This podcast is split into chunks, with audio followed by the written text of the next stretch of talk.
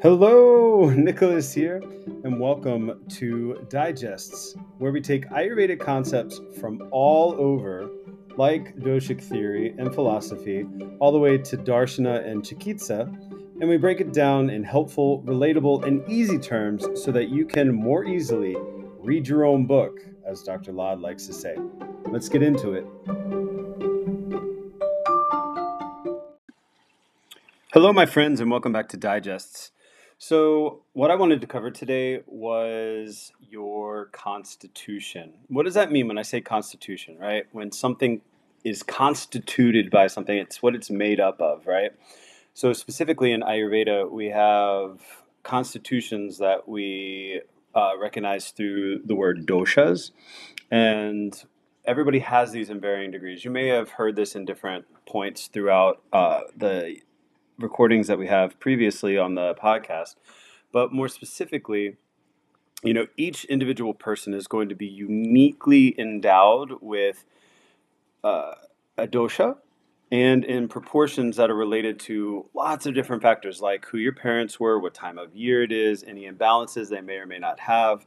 And all of these things get kind of frozen or locked into your body, your DNA, into the very essence of what you are at the time of conception and also during development, right?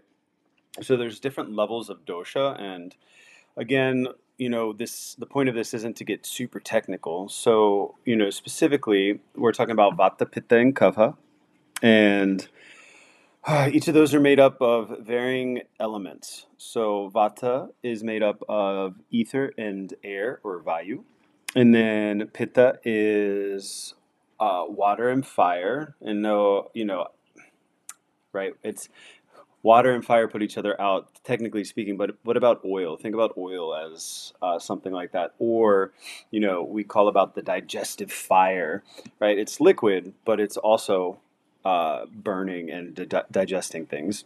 And then we have kapha, which is to flourish with water, is what it technically means, but it uh, is water and earth. And so think about mud and think about gooey and, you know, building type materials. And so Pitta is all about transformation and breaking down. And then Vata is all about movement. It is space and the movement within a space.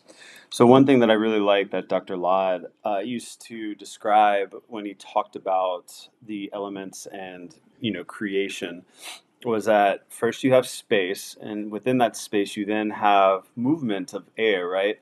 Think about when something is there and then not, like a sonic boom, like something moving so fast, it creates a pop or a crack or a loud sound as the air moves back in to fill the space that was occupied previously.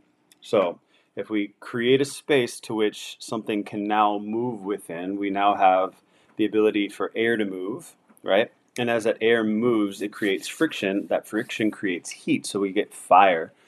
And then from that fire, we get the melting of the frozen material within space. So any water that has been ice cold within that. Uh, I don't know how to describe it. Just that that space, right? Outer space has lots of things frozen within it. So just that's concept. And then as it melts, it within it has things that can then sediment out the earth element so the, the earth element then settles i mean it's really if you think about science like centrifuge and how different materials with different specific gravities and weights will separate out as you spin within uh, the centrifuge you know it really starts to make a lot more sense. And so that is the story of the elements but then each of those elements in varying proportions in each person join together to create the doshas. And then the doshas in their own unique combinations join within the person based on a ton of different factors outside of the body.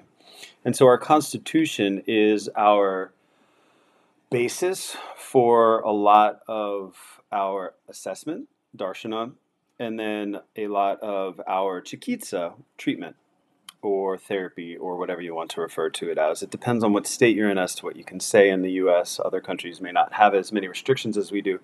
So please use these words loosely and do not take anything as medical advice, uh, at least in this context. So, my friends, it is a beautiful, beautiful thing. Um, each person's constitution is super, super individualized.